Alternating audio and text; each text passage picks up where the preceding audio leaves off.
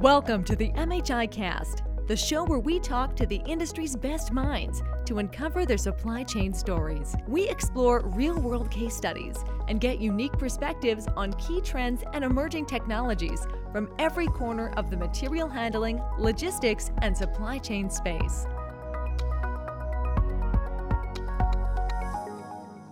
Digital supply chains are providing consumers with various products in fast delivery. To ensure supply chains are streamlined and optimized, companies must continuously keep up to date with new and innovative practices and technologies. But what does that look like? Automation, robotics, and other emerging technologies are not only improving supply chain performance, but they're also improving supply chain jobs. Joining me today to discuss these exciting developments are Jim Lawton, Vice President and General Manager of Robotics Automation at Zebra, Scott Summerville, CEO of Mitsubishi Electric Automation, and Crystal Parrott, the CEO of Plus One Robotics. So, we're here to talk about future supply chains. Jim, can you tell me what that looks like as more and more technologies are being adopted? Every day supply chains are trying to figure out how can I deliver on my customers' expectations. As consumers, we've all been trained now to order things online, to expect things to happen really quickly. It used to be that if I ordered something, if it came in a couple of weeks, that was fine. And then a couple of days, that was fine. And then a couple of hours, and that was fine. And now people are looking for it right away. And so to accomplish that, you need to drive improvements and flexibility, agility into the supply chain, and, and technology is a, is a great way to do that. So Zebra has been focused on all kinds of technology, whether it be scanners that you can wear on your wrist, or heads up display that you can have on your head, or robots that navigate around warehouses and manufacturing floors. All that technology is designed to streamline the processing of orders through warehouses and through manufacturing operations in order to be able to deliver on these new expectations that we as consumers have put on a lot of the supply chain providers of the world. So, as more and more facilities implement these technologies, we're starting to see drastically improved performance and speed. Scott, what is the role of AI in all this? So, we have implemented artificial intelligence in our products and technology. Companies that use our technology in ASRS systems or conveyor systems or whatever material handling technology we can we can get that data from those devices for you know predictive maintenance activities or just optimizing production or optimizing material handling. The system does have the capability the software has the capability to learn and to improve over time. I can definitely see what type of machine learning can benefit the entire supply chain for the better but it doesn't end there we're beginning to see expanded applications for AI. Isn't that right, Crystal? Some of the latest trends are you see more and more with the mobile autonomy and AI in general. Everybody's talking about AI, AI, AI, and the digitalization and digital twins and mobility and robots. And really, what you see is that there are a lot of new tools and a lot of new development and research and capabilities in each of those technology spectrums that are actually making it cost effective to implement where it can be sustainable. Where is something like AI best utilized? AI is very, very good in the areas of IT and being able to detect patterns. So you're actually bringing that down into some of the applications but you still have to teach it what to do. And you need to look at how it can be applied. So AI is moving more from the information technology sector into the actual process sector for picking and packing, handling, autonomous mobile pattern recognition, all of those features.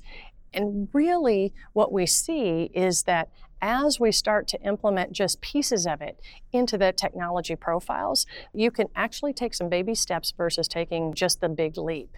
And I think more and more companies that we're seeing are starting to go that way. It's cheaper to use, and the processing speeds are at such that you can keep track and pace of the rates that the throughput is being driven. That's a great point. Earlier, you said these technologies are being adopted in more companies. Is there a particular area where automation positively impacts supply chain jobs? Scott, how about you take this one? We see this happening in our own world. Customers want to automate, they want to put in robotics and other automation related technologies. And they're doing that because of a tight labor market. They can't find people to do highly repetitive work that's kind of drudgery, so they're employing automation. The problem becomes that automation is not just going to implement itself and exist on its own without maintenance, without troubleshooting, et cetera. So it kind of transfers the labor issue to a different kind of individual, one that's probably upskilled, that needs to provide a higher level of skill when it comes to maintaining, operating, and so on. So it seems like warehouse and distribution center jobs are becoming more and more tech forward as these solutions are implemented. Jim, are you seeing a similar trend?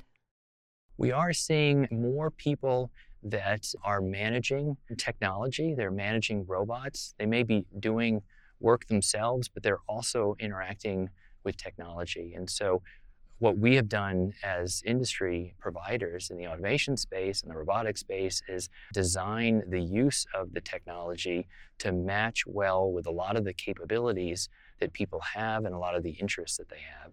And so you'll see a lot of touch screens, things that look a lot like interacting with an iPad, for example. The heads up display allows you to visually be able to see something and operate on an action. Those kinds of technologies allow people to be able to embrace the technology that's now in the modern warehouses and modern supply chains. And so seeing people that have that kind of background is really important.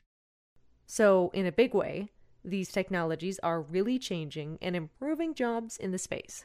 As the industry continues implementing tech such as robotics, what are some additional ways something like AI is helping facilities improve performance?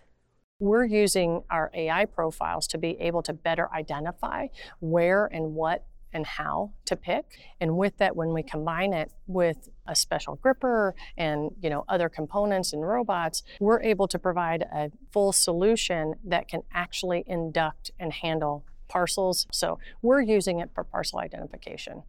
Okay, what is it about AI in general that excites you the most as it's becoming more prevalent? The thing that excites me the most is that it's really becoming useful in ever changing dynamic environments. And so, what's happening is you're seeing that the AI is strong enough in identification of parcel handling and in the identification of how to pick and pack. The challenge now doesn't focus on the AI anymore, it's about the handling technology. So, while AI had to catch up at some point, it doesn't have to in some cases. It's still always going to be an opportunity to improve because there are so many things in the industry and in logistics, just the sheer number of SKUs, profiles, types of packages, um, quality of packages. I think what you're going to see is a transition of yes, not only can it identify how to pick and place specific items, but it's going to be able to detect when things may be damaged, when things may be open, how to handle different things and flag that differently. And I don't think until you get into operational and performance environments where you have enough understanding of how AI will really be able to take that next quantum leap. Jim, while you're trying to keep up with demand for such a change in the industry, how do you pick and choose what does or doesn't become digitalized? How do you decide to automate one thing over another? It's funny because when people want to automate, the first thing they think about is what's the hardest thing that we do here? And let's automate that. And in a lot of cases, those are the harder things to automate and they do have greater risk. But if you walk around any logistics operation, if you walk around any manufacturing operation, you're going to see people doing things that are dull, that are boring, that in some cases are dangerous, but they're oftentimes simple tasks. They may be things like moving something from one conveyor to another. They may be somebody pushing a cart around a facility. And so when I go into an operation, one of the first things I look at is who's smiling. I mean, who's really enjoying what they do versus who might not. And so, in many cases, people will come to us and say, I'd like to deploy automation in this task or in this workflow. And then a lot of times we tell them, that's a great thing to automate, but maybe we save that one for a little later. And let's start over here where you can get more success more quickly. And if you have a person doing one task and if you have a person doing the other, being able to leverage that person who was doing the dull task or the dangerous task, and now they can take on something that creates more value, that's ultimately a big win for the customer. And so we do find a lot of cases where people are initially driven to the complex and we try to steer them, and ultimately they're much happier and successful going toward the simpler tasks. Impressive.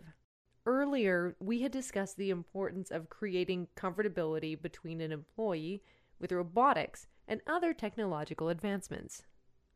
Is there more to it than just having these two sides of the coin work together? How do robotics make work easier and even safer for supply chain workers? So, collaborative robots have really been hugely impactful in terms of allowing them to work in environments side by side with people. So, the classic definition of a collaborative robot versus a traditional robot is they're safe to be around. And so, you and I can be working right next to a robot um, and we can do tasks together rather than having that robot behind a laser curtain, a light curtain, or behind a fence, behind some form of guarding. And so those tasks that require people and robots to be working together are really those that are um, uh, good matches for collaborative robots. Such a great discussion on the many applications and implications for these technologies. Thank you, Jim, Scott, and Crystal, for joining me to talk about these exciting tech developments.